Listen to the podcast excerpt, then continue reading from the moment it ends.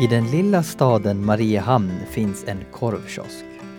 Men inte vilken som helst, utan en som verkar ha fått en speciell plats i invånarnas hjärtan. Hur kommer det sig? Och vad är det som gör just den här korvkiosken speciell? Och vilka är människorna och historierna bakom denna mytomspunna kiosk? Du lyssnar på programmet Åländska berättelser i Ålands Radio och mitt namn är Rasmus Lindqvist. Det här är berättelsen om Röcka.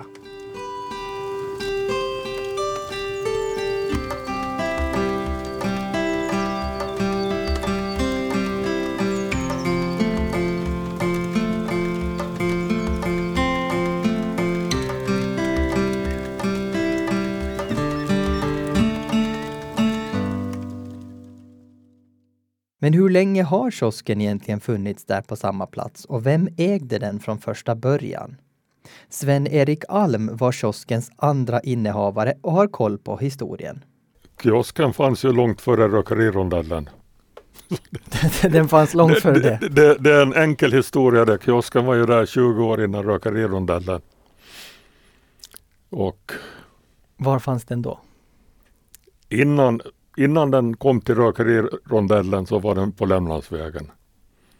Men då var det bara godis och tidningskiosk. Inga bara, men det fanns ett helt utbud i den. Och då var det och, dina föräldrar som drev den? Som drev den, ja. Då fanns inga korvkiosker ännu. Utan kiosken flyttades dit där på ungefär nuvarande plats. Och så byggdes det en, kom Runar Österlund in i bilden med sin korvkiosk dit. En enkel liten sak. Han hade rum innanför där men det var inte mycket mera. Den byggde han också till sen lite när omsättningen ökade. Och när var det här? Första halvan på 60-talet. 63, 64 kanske. Nog. Det finns väl inte någon riktig historia om det utan det är väl bara det som finns i huvudet nu på mig och några andra. Men så ända sedan 60-talet så har det funnits en kiosk där i rökerirondellen? Där, är, där på nuvarande plats ja. ja. ja. Men före det så gick ju stora huvudvägen ifrån Mariehamn förbi där. Och sen byggdes ju rondellen och så blev det ju nya utfarten ifrån Mariehamn mot Godbyhållet då. Och eh, det var så alltså att eh, på er sida eller din familj, ni sålde tidningar och glass och sånt i ena delen av kiosken. Och eh, Runar Österlund. Han sålde korv på andra sidan. Jo, han, han, flyttade, flyttade, han flyttade ihop med mamma min där i, i kiosken så att säga. Från början så då fick man köpa enkla korvar bara och äta sig mätt på det. Sen tillkom brödet. Och hette det Rökerikiosken redan på den här tiden? Eller hade det någon namn? Den, den hade egentligen inte något, något mycket namn. Det har varit lite olika namn på den. Då när på den tiden när min mor höll på där så då kallades det Almskiosk. Men det förväxlades ju lite med att det fanns ju en almskiosk på Klinten. Så, men vi är ju alls släkt. det var olika släkter? olika släkter men samma koncept. Det var korvkiosk och, och godiskiosk där.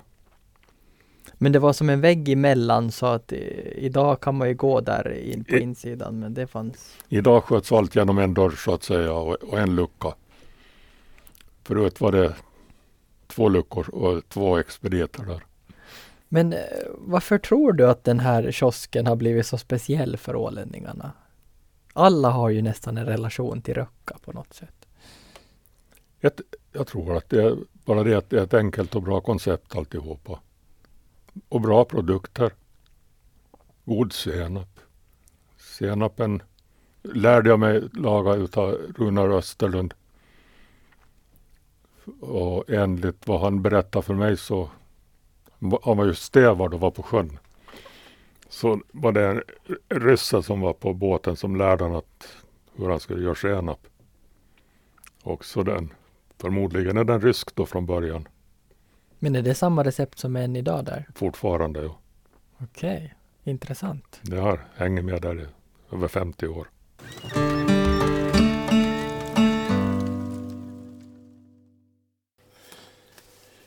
Eh, vi har ju inte det exakta datum, men var det 82? Vi befinner oss hemma hos Börje Röcka-Börje Mattsson och hans fru Karina. Eller 83 eller 81? Nej, 81. 81, 82. Det var någonstans då. Vi har, jag har ingen exakt datum på det. Eh, faktiskt. Hur kom det sig att ni tog över? Ja, jag eh, undrar om... Jag hade ju eh, flera olika matserveringar förut och jag slutade med dem och sen så fick jag väl kanske genom Svenka eller att höra att kiosken att han ville hyra ut den. Och då blev det så. Varför ville du ta över? Ja, no, ja, det är ju så här att jag brukar jobba åtta år på mina jobb. Och då har jag väl jobbat ännu mer än åtta, så jag var ganska kanske trött på det men när man håller på med mat i hela eh, livet. Men det blev ju mat igen då. Men eh, det var ju helt annat än att hålla på med husmanskost. Köpa, eller göra korv med bröd. Så att, eh, ja, så att det blev väl ganska... Eh, man visste inte vad man gjorde heller, liksom, men eh, det gick ju... Det man vet efteråt så gick det ju bra. Men hela familjen engagerades i det här arbetet? Ja, det kan vi säga, för att eh, vi fick eh, barn och Karinas mamma var barnvakt och Karina jobbar där och min mamma jobbar där och, och så vi pusslade ju ihop det så att det funkar. Och ibland kanske det var någon annan som var här och var barnvakt. Det, det kunde vara så också, men nej, men det, vi körde ett pussel och det gick, gick bra. Men det här med korvarna är ju noggrant hur, hur de ska serveras och, och det har du lärt dig av din mamma. Ja, jag har ju blivit ganska tuktad av min mamma att eh, en korv ska vara het till bristningsgränsen. Annars, eh, annars så... För att det är många då, och, men det har ju också med skinnet att göra och det ena och det andra. Men när du sätter en Dalmans nattviner i truten eller i mun, som, man heter, som det heter, så ska det knäcka till. Då är det, då är det som den ska. Den ska inte vara seg och, och att man måste börja slita av den här det ena och det andra. Men det kan ju bero på många faktorer. Det kan ju bero på liksom när man får dem ifrån Dalmans också. För att röker de för mycket, då är de sega. Det spelar ingen roll hur bra skinnet är, utan det måste vara en kombination utav alltihopa för att det ska funka. Så är det. Och det var din mamma specialist på att få till den där knäcket? Ja, det kan man nog säga. Att det är hon som har tuktat mig. och sen tog ni bort den här väggen som var mellan godissidan och korvsidan? Jo, det hade ju flera...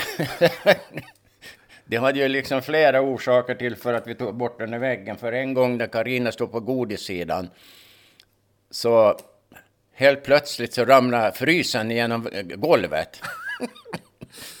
och eh, ja, det betyder ju det då att vi måste renovera och eh, vi, och då när vi tog bort den där väggen så att egentligen så öppnade vi godisen klockan fyra och korven halv sju eller sex, halv sju. Men då började min mamma redan liksom köra den där korven på sparlåga liksom så att om någon kommer och frågar på godis, har du, har du korven klar?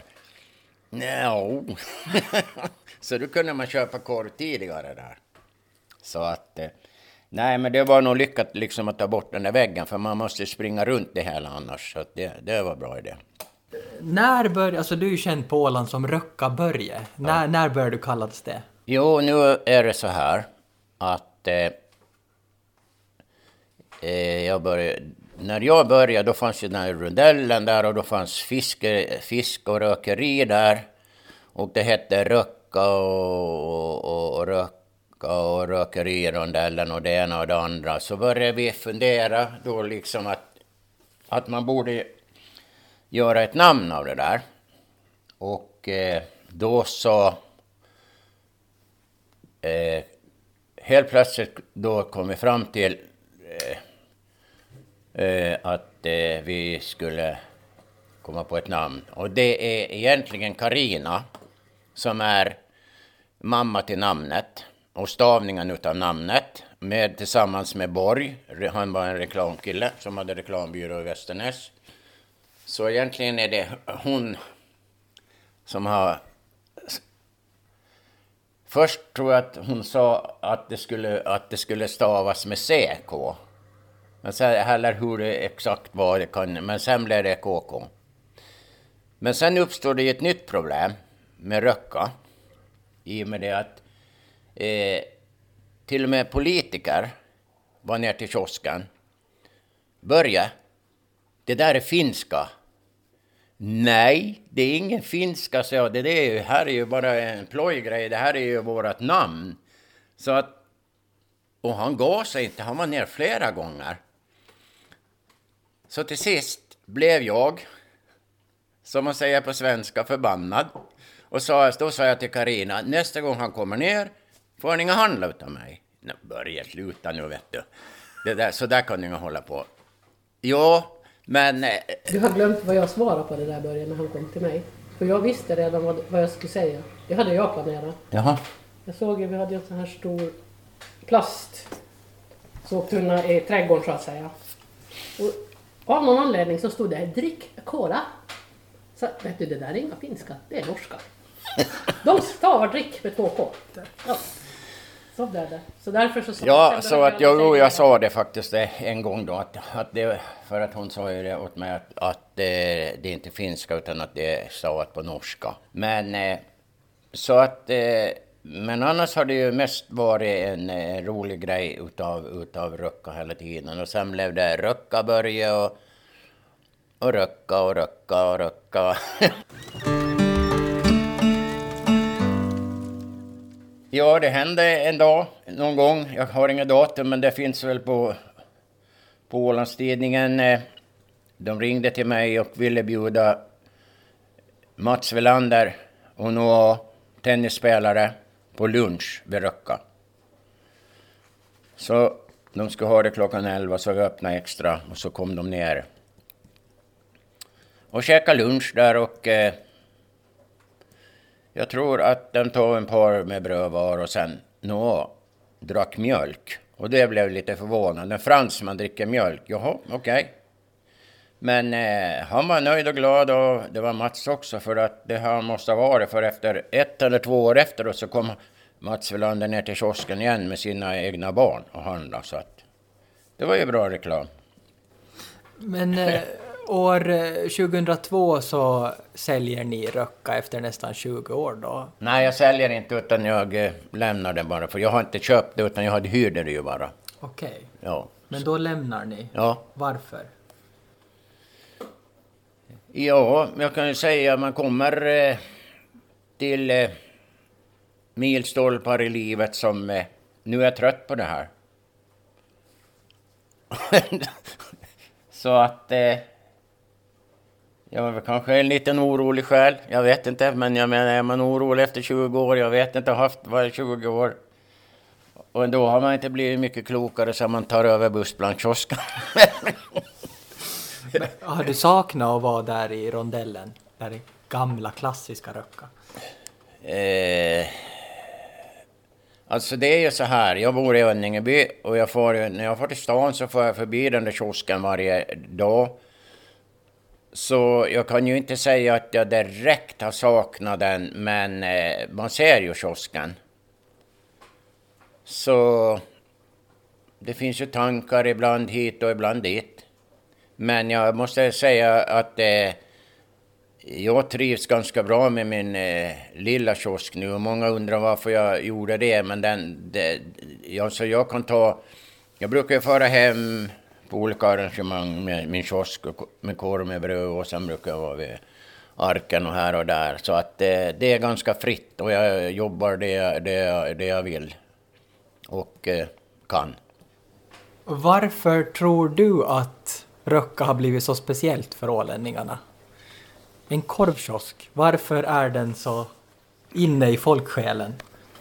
Nu var det väl så att om allting fungerar bra så kunde du lita på Börje och Karina i kiosken att du fick ungefär samma produkt hela tiden. Det, alltså det skiftade inte, jo det kunde skifta någonting med korven och sådär men annars så kunde du lita på att du fick en bra produkt hela tiden. Och när man eh, tutar in det hela eh, i, i, i hjärnan så ja, och sen börjar ju ryktena gå och på Åland så skapar du ju ganska snabbt ett bra rykte eller dåligt rykte. Så att eh, det där blev väl ett bra rykte. Det fanns ju en gång en händelse när den höll på att inte finnas någon röka, att den ska ha brunnit ner. Vad hände då? Ja, det hände så att det var en... Eh, vi hade en eh, dam som jobbade där som hade gått hem för kvällen och glömt att släcka den minsta lågan. Men eh, vi skulle åka till Sverige dagen efter så jag får in till kiosken på morgonen för jag får till Sverige och eh, kolla vad jag skulle beställa för varor för dagen. Och då kom jag in där och då var det kastrullen torrt och, och det börjar vara lite hett på väggen och det ena och det andra. Så att eh, har inte jag farit in i kiosken då så då har det nog kunnat gått illa.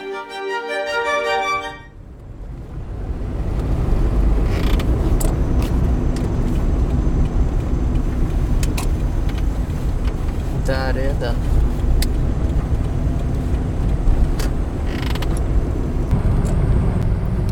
Det här är speciellt. Jag ska alltså få åka till eh, Röcka och träffa den nuvarande ägaren eh, Göran Nyman. Och jag har ju förstås aldrig varit inne på insidan av denna mytomspunna plats Röcka så det ska bli verkligt intressant att få besöka kiosken.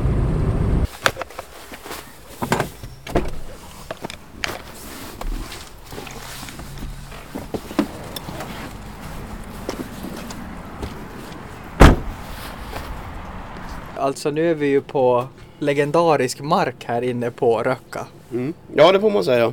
Här har inte alla varit. Nej, det är lite som Keopspyramiden att alla har inte trampat den här marken. Det är ganska få egentligen som har varit här inne sist och slutligen. Alla har varit på andra sidan disken. jo. Kanske 50 pers som har varit här inne. Jag gissar bara nu men någonting sånt. Har det varit någon någon gång som har riktigt sagt att ska jag få kunna komma in och titta? Jo, men det händer ganska ofta. Och då får de ju komma. Synnerhet om det är barn. Vuxna kan vara så nej nej hörde du håll dig utanför. Men det är nog in någon, något barn så får jag komma in? Ja då får de ju komma in förstås. Sen har det kommit någon objuden ibland då och då är det fyrbenta ofta. Katt eller hund som har kommit in. Sprungit runt och kommit in bakvägen. De får ju komma in. de är också kunder. Börjar man märka att den har några år på nacken? Ja, det börjar ju bli slitet och sådär så att det skulle nog behövas göra en uppdatering av, av den och renovera tror jag inte är aktuellt utan då får man ju försöka bygga en kopia då och ki- skifta över sen. Byta över en natt så står den ny på plats. Dock i samma utseende. Det är viktigt. Men den är inte kulturmärkt ändå? Ja. Nej, det är den inte. Så Ännu. Att, ännu, så att vi passar på nu. Nej, vi får se. Vi kanske tar upp det efter nyår och börjar diskutera lite planer. Men vi gjorde det för ett par år sedan tidigare, då, men då föll det liksom platt då. Så, men nu börjar vi om. Men om vi tar det från början. Ni tog över 2002. Hur, hur kom det sig? Det kom väl sig så att eh, min sambo jobbar ju här då hos Börje. Jag hade jobbat i ja, flera år redan då. Jag kommer inte ihåg exakt men säg fem, fem år, fyra, fem år kanske.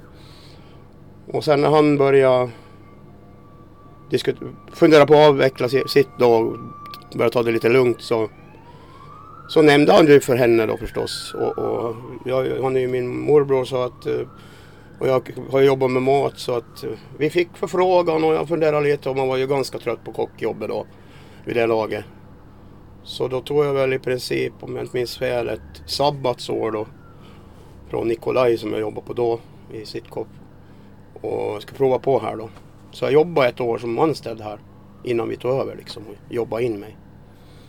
Sen tog vi över då februari 2002. Och Det här har ju varit en fråga som jag ställer till de andra ägarna också, men man har aldrig liksom funderat på att utvidga konceptet och ha till exempel hamburgare och sånt, utan det ska vara korv med bröd här på Röcka. Ja men nej, vi har aldrig tänkt tanken ens. Det enda folk lite frågar om det är majonnäsgurka och räksallad och sådana där grejer. Men det blir lite mera, ja med temperaturer och man ska ha kylar för det liksom i själva luckan och vi har inte plats riktigt. Sen vet inte jag, jag kanske är ute och cyklar men jag tror att Börje provar med hamburgare ett tag. Jo, det stämmer nog. Han ju hade nå- I någon slags fickor ja. som han värvde på Ja. något vis i mikron eller något sånt. Jag tror inte att det var så lång period. Det blev liksom att flödet försvann liksom att det ska gå snabbt att få korv med bröd. Börjar du többla med en burgare emellan så blir det Ja det trappar lite farten liksom. Men hur tänker man när man ska utveckla det här konceptet? Vågar man? Nej, det vågar man inte. Det, jag menar det, det klassiska som har varit nu då säger det kanske inte började för 60 år sedan med exakt det här. Det kanske var bara stark senap från början. Jag har inte riktigt koll på det. Men just ketchup, senap, gurka så det har ju varit ja, över 50 år i varje fall. Och det ändrar man ju, petar man ju inte i. Det har ju varit perioder när, när vi blev av med vår originalgurka från Västhamnträsk så vi måste ta in någon så här surrogat, typ Felix och grejer och det, det var ju varit ett jävla liv om det. Våran senapsburk som var orange gick sönder. Eller vi hade två, båda gick sönder samma vecka. Så de försvann och kom in vita burkar. Och folk blev ju, fick ju ångest bara av det. Det är liksom, det ska vara som det har varit. Så att det är lite roligt. Det är Men det är, trygg, det är lite trygghet att komma och äta korv med bröd hit. Då ska allt vara som det ska vara. För eh, om till och med liksom senapen var ju densamma. Det, var bara densamma, det var burken. burken som ändrade färg och det räckte för att det skulle bli upprörda känslor. Så att det är känsligt. Ja, det är otroligt. Men visst har det varit samma senapsrecept? Samma tiden? senap. Och vi köpte receptet av Alm för... Ja, jag drar till med ett 14 år, 13-14 år sedan kanske. Jag har inga riktigt koll på det, tio år går så fort. Men eh, för då, före det så har vi blandade han den alla dagar åt oss. Första, våra första år här så då kom han hit och så blandade han senap varje morgon och ställde in en burk så vi hade färdigt när vi kom och öppnade. Men sen ledsnade han väl på springa här i källaren och röra senap varje dag liksom. 365 dagar i året. Så att då fick vi ett bud och så, så köpte vi receptet. Så sen har vi gjort den själv nu då i 15-16. år. Nej men 13-14 år kanske. Men eh, alltså det har ju nästan utvecklats som ett eget språk på Röcka med det här att man säger bara förkortningar liksom. Rött, grönt och gult och Ja, det det, det vita. tror jag. Jo, precis. Ja, och det, det ändrar lite med generationerna tror jag. Och vem som står i luckan. Och sen smittar det av sig lite mellan oss och man börjar säga samma saker. Och, jag vet inte riktigt. Men det, det, det blir ju liksom, du, du säger samma fraser 200 gånger per dag i 20 år. Liksom. Du är ledsna på att säga ketchup och gurka. Det blir rött, grönt, det blir blod. Det blir, du försöker hitta på någonting som gör din dag lite som gör lite variation på det hela liksom. Och Pucko det är en stor idiot eller en stockholmare eller en Sundsbo och sådär vidare. Inga värderingar i det men. Men det har inte kommit någon Röckas ordbok ännu i alla fall. Nej det har det inte men den kanske bör utvecklas lite till för den blir ganska kort just nu. Så Ja. att det finns ett 30-40-tal röka ord. Eller uttryck. Det var ju ett ordspråk som myntades tror jag av Fred Forsell någon gång att man rånar inte Röcka. Nej. Men det har ju hänt under er tid. Jo en gång och det var efter det som han gjorde den där gluggen eller vad det var. Ja. En sån här inlägg i. Att man gör det, man kan göra det, man kan göra nästan vad som helst men man rånar inte röcka. Det kom liksom tre gånger i den där texten. Och, och det var nog många som tyckte det. Även i de ledarna som rånarna hörde hemma i så var inte glada på personen. Sen slutade ju det tråkigt men det, kan vara en, det är en annan story. När var det här? Ja, ska jag kunna tippa på tio år sedan kanske. Av någon orsak, det hade att göra med någon åländska, jag kommer inte ihåg vad hon heter, som hade kopplingar till Japan. Och hon hade nämnt oss där i något sammanhang och vi råkade hamna i en japansk turistkatalog för man, vad man ska göra när man åker till Norden och turistar. Och där var vi med. Så det ledde till att det kom en dag, de ringde och frågade på förhand om det var okej. och kom en busslast med japaner hit och åt korv med bröd. Det var surrealistiskt alltså. De var väl mellan 40 och 50 stycken. 40 cents objektiv kom de ut i bussen och fotade. och fotade, och fotade. Så de, åt, de flesta åt bara varsin liksom. Det var ju själva grejen. Sen vet jag inte hur det passar i deras mun och smakpreferenser men de var glada och de tackade och bockade och de, de var väldigt nöjda. Så det var lite, det var lite udda faktiskt. Sen hade vi den här nu i höst, eh, så på som, i somras var det va? Sen sommaren. Ja, jag kommer inte ihåg nu. Så var här och spela in den här Tjockare än vatten nästa säsong liksom. Och det var nog en upplevelse det. 10, 12, 15 gånger. Så du hade ju liksom 50, du hade 100 tagningar åtminstone som vi var med här. Både Pontus och jag är ju med i serien också. Har repliker så att säga. Så att, och vi fick lön, vi fick 999 kronor var för en hel dags jobb. Plus att vi hade stängt så vi gick miste om, miste om dagens omsättning. Eh, det kanske har klippts bort men eh, det finns en viss förhoppning att namnet kommer att nämna, nämnas i serien. Så vi får se. Den har väl premiär, jag gissar, nästa höst. Så att, då, får man bänka sig. Jag vet inte om, om ekvationen går att lösa ens men det skulle vara kul att räkna på inte bara våra år men säg på 50 år på skoj då. Hur många meter korv har det gått liksom? Säg 12-13 per korv och 25 per kilo och så kilo per dag gånger... Man ja, kommer några varv runt jorden. Ja, nå, det, det tror, ja, jag vet inte men kanske ett varv i varje fall. Ja. Så att, men det, det, det blir ju mycket mängd alltså. Av allt. Det är ju liksom många bäckar små i det här fallet. Det är liksom korv, korv, korv, korv, korv, korv. Och vatten brukar jag prata med kunderna också. Vi ångar bort, vad ska jag gissa på? 15, en 30, mellan 30 och 40 li- liter vatten i timmen åtminstone. Så går det upp i ånga. Jag ångar bort hela slemmen åtminstone på bara vår tid. Men det kommer ju ner igen som regn så att det är ju en bra cirkulation. Hur är det med det här, vi har frågat också alla, att hur är det med korvrekordet? Det är ju omtalat. Vem har det? Hur vad står det? Ja. Har ni koll på det? Ja, Elis Högnäs, den här kraftsportsklubben hade någon årsavslutning här utanför och då hade de tävling och han åt 19 har jag för mig. Och det är ju det officiella. Sen var det en Lämlandskille som jag inte har namnet på. Så off the record så han åt 21. Så där är vi någonstans och vi har bubblat många gånger om att vi ska ha ett OM på riktigt liksom. Och, och kanske i samband med ett jubileum. Det, det är liksom det, det är på pappret att det ska ordnas ett OM förr eller senare liksom på riktigt. Sen om man ska ordna ett kval eller hur man gör det eller om bara får anmäla sig de som tror att de har stora magar och snabba strupar så. Men det ska vara lite roligt. Ja, det är Elis. Det sägs ju att du innehar det officiella rekordet för flest uppätna korv med bröd på Röcka, 19 stycken.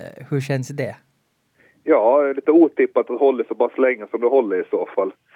Men att det, det, någon får väl påpeka ifall det är fel i så fall och som hör på programmet. Skulle kunna varit för en, det måste börja bli 20 år sedan är det inte, men det är 16-17 år sedan ska jag tippa kan det vara. Åt du ofta på Röcka under den här tiden? Nej, inte desto mer än vanliga människor ska jag säga. Däremot var jag sponsorerad av Dahlmans minns jag, så åt väl en hel del korv via det. Kanske. Men eh, vet du, bestämde du dig för att nu skulle du försöka dig på det här rekordet eller råkade det bara bli så? Nej, det var så att det var väl en julfest med kraftsportsklubben vill jag minnas. Och en del av julfesten ska vi ha just en tävling, alltså vem som åt mest korv med bröd- i klubben. Så att det var väl egentligen en tävling inom Ålands kraftsportsklubb det var. Hur kändes det i magen och kroppen efter att ha ätit alla de här korv med bröd? Nå, minst sagt fullt. Eh, Fram till 15 gick det väl okej tror jag, men sen var det ganska segt. Men det var en som åt 18 vill jag minnas. Så att 19 räckte till seger. Någon till kunde väl eventuellt ha gått, men att inte var det med god min man åt de sista i så fall. Brukar du äta på Röcka ibland idag också? Inte så jätteofta faktiskt. Att, eh, någon enstaka gång med att det är nog mer ovanligt ska jag säga.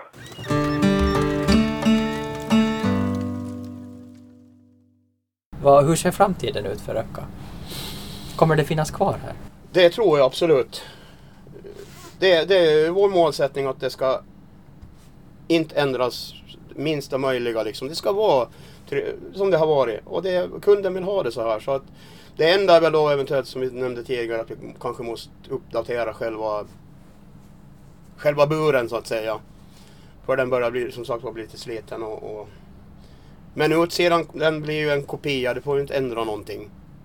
Det kan ju inte stå en, en röd kiosk här med vita knutar mitt i allt. Det, då, det, då blir det sju gånger värre än med senapsburken byter färg. Liksom det, då, då, då klappar samhället ihop tror jag. Så det, det måste se ut som det ska. Helst kanske lite patina kvar någonstans också. Att man har någon lite färgflagad bräda någonstans. Att det ser ut som att det får bli, se för nytt ut liksom. Jag menar, du, du, du sa själv, en 60-årsjubilerande kiosk kan ju inte se sprillans ny ut. Det, det stämmer inte. Utan vi får ser lite. Sen har vi vår grop utanför luckan i asfalten som har nötits så det är en liten grop som det alltid blir vatten i. Och vissa då, damer med fina stövlar då, så klagar vi på den där gropen. Men så vi kan ju inte ta, fylla den med oljegrus. Så det är ju ja, det är en sevärdhet i sig att det har blivit en grop i asfalten av så mycket folk som har stått här och trampat. Men det kan man ju fixa till förstås. Det är ju lite humor i det att säga så. Var, varför tror du att Röcka har blivit så speciellt för ålänningarna? Vad är grejen?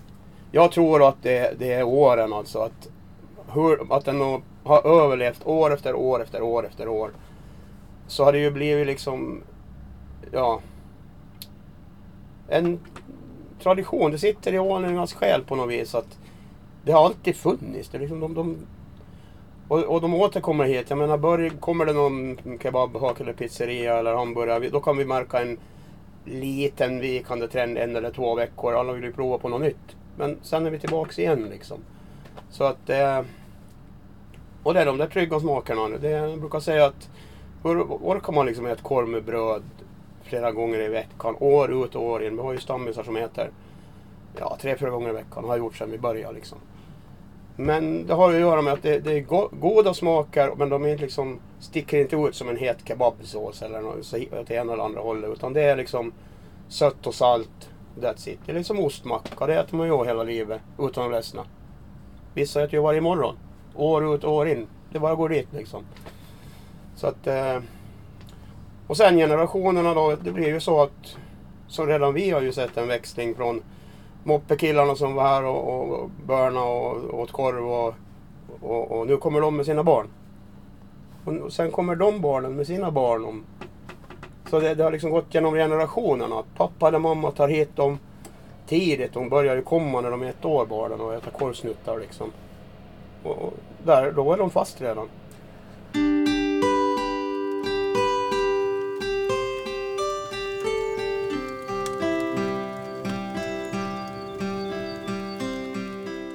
Efter att nu ha pratat med innehavarna till den här korvkiosken i Rökerirondellen i Mariehamn har vi lärt oss en hel del om hur den kom till, hur namnet och dess stavning utformats och hur konceptet utvecklats eller snarare bibehållits genom årtiondena.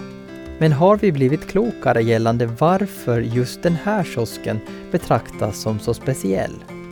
Enligt huvudpersonerna själva handlar det om tradition. Ett gott rykte i ett litet samhälle har skapats genom ett enkelt koncept som fått bestå genom årtiondena.